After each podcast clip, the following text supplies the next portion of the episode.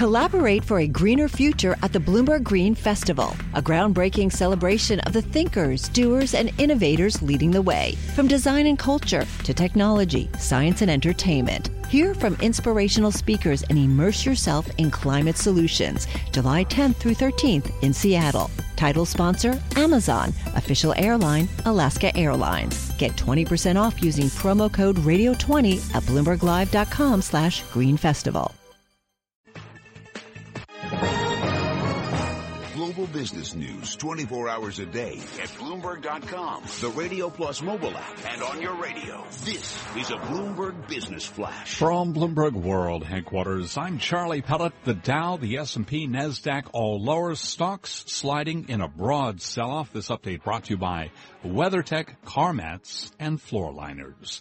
Stocks are lower right now with the S&P 500 index falling 9 points to 2038, a drop of 5 tenths of 1%. NASDAQ down 32 points, a decline of 7 tenths of 1%, and the Dow Jones Industrial Average is down 93 points, a drop of 5 tenths of 1%. The 10-year up 230 seconds at yield 1.84%. Gold down 19.10 the ounce to 12.55.30, a drop there of 1.5%. Crude down 7 cents the barrel, 48.12 right now on West Texas Intermediate. That is a drop of 0.2%. So again, recapping uh, another sell-off for stocks with the S&P down 9, a drop of 5 tenths of 1%. I'm Charlie Pellett. That's a Bloomberg Business Flash. You're listening to Taking Stock with Kathleen Hays and Pimm Fox on Bloomberg Radio. The consumer. What does the consumer think about the future of the economy? What is the Conference Board's leading economic index for the United States? What is it telling us?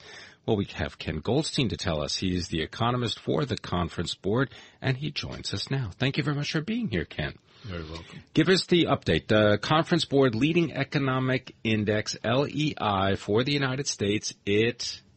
It's up, Okay. and it's up again. And not only is the lead up, but in some sense more important, the coincidence, because that's what tells us where we are right now.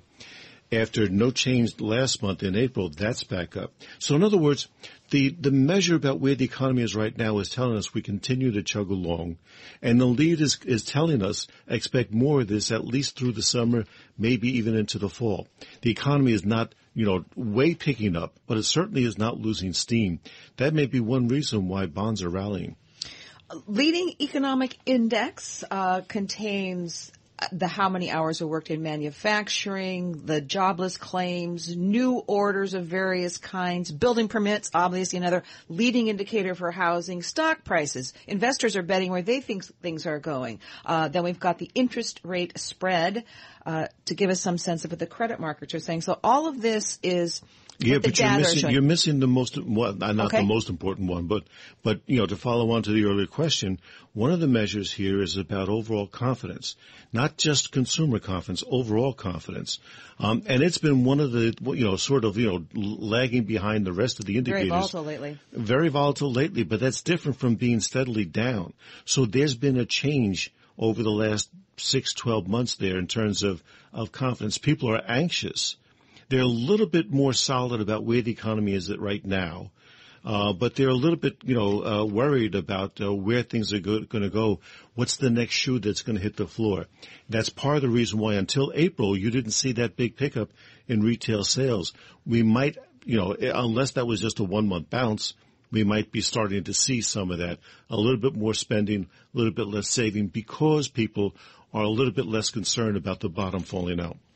Ken Goldstein, you, I'm sure, read the report having to do with the Federal Open Market Committee meeting minutes for April. The context is they will raise rates at a future meeting if the economic data continues to come in as it has. Given today's report, I know it's incomplete, but given today's report, if you had to decide whether the Federal Reserve would raise interest rates, which way would you come down? In July. Why Why is that? Because I don't think they're going to do it right before the Brexit vote in June. So July, which is early enough to get away from our own election, but, but, you know, soon enough in order to move, not to tighten, but to go back to this normalizing program that they've been trying to get on for so long.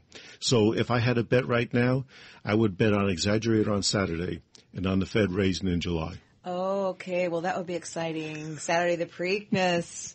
Now, um, well, let me ask you this: um, in terms of the economy, has your view changed, particularly when you look at on, on what growth rate we're going to have? He's shaking his head. There so you what's No, the no, growth rate? we- you, you, you've been saying something around what two to two and a half? two to two and a half, and I think, you know, might even be closer to two perhaps.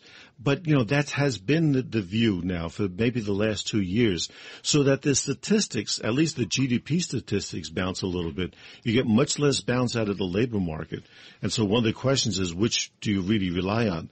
GDP or jobs? I think jobs is a better measure.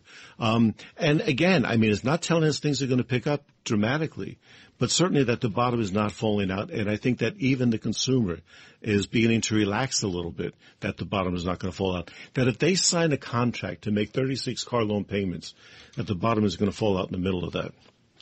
Tell me about stock prices because we're trading in this range. And I'm wondering what people For a year away. now. Yes, I, I wonder what people take away. Well, with some some exceptions that may have frightened people to death. Uh, tell us what this tells you.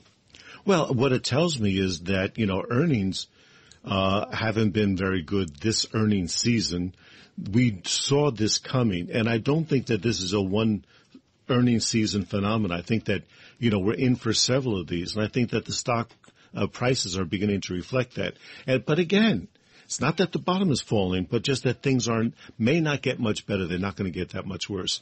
Not for the economy, not for the job market, not for the stock market. And of course, the bond market got hit pretty hard, as I said yesterday. People obviously were not positioned for a Fed that was this, what they considered hawkish, right? Today, bonds doing doing a little bit better as as stocks sell off a bit. I want to ask you uh, the global question uh, because you know very well, Ken. It seems people who are opposed to the Fed rate, raising rates now and think it's a mistake is that the the global economy is still soft. You know, still have negative rates around the world. What is your view of the potential linkage and and if if there's some worry there?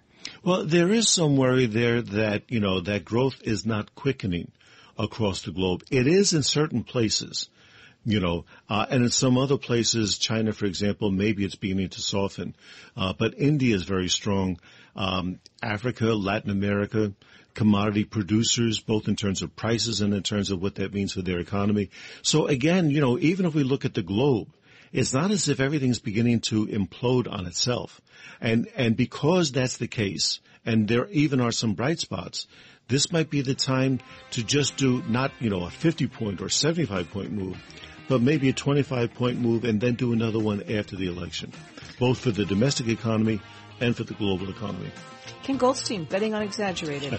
All right. I can hardly wait. Thank you so much for joining us today from the New York-based conference board to look at the growth in leading economic indicators and what it means for the economy. This is Bloomberg Radio. Coming up on taking stock after a week of dismal earnings reports and forecasts from retailers, Walmart stores and other chains delivered some upbeat news in the past 24 hours. We're going to give you the details.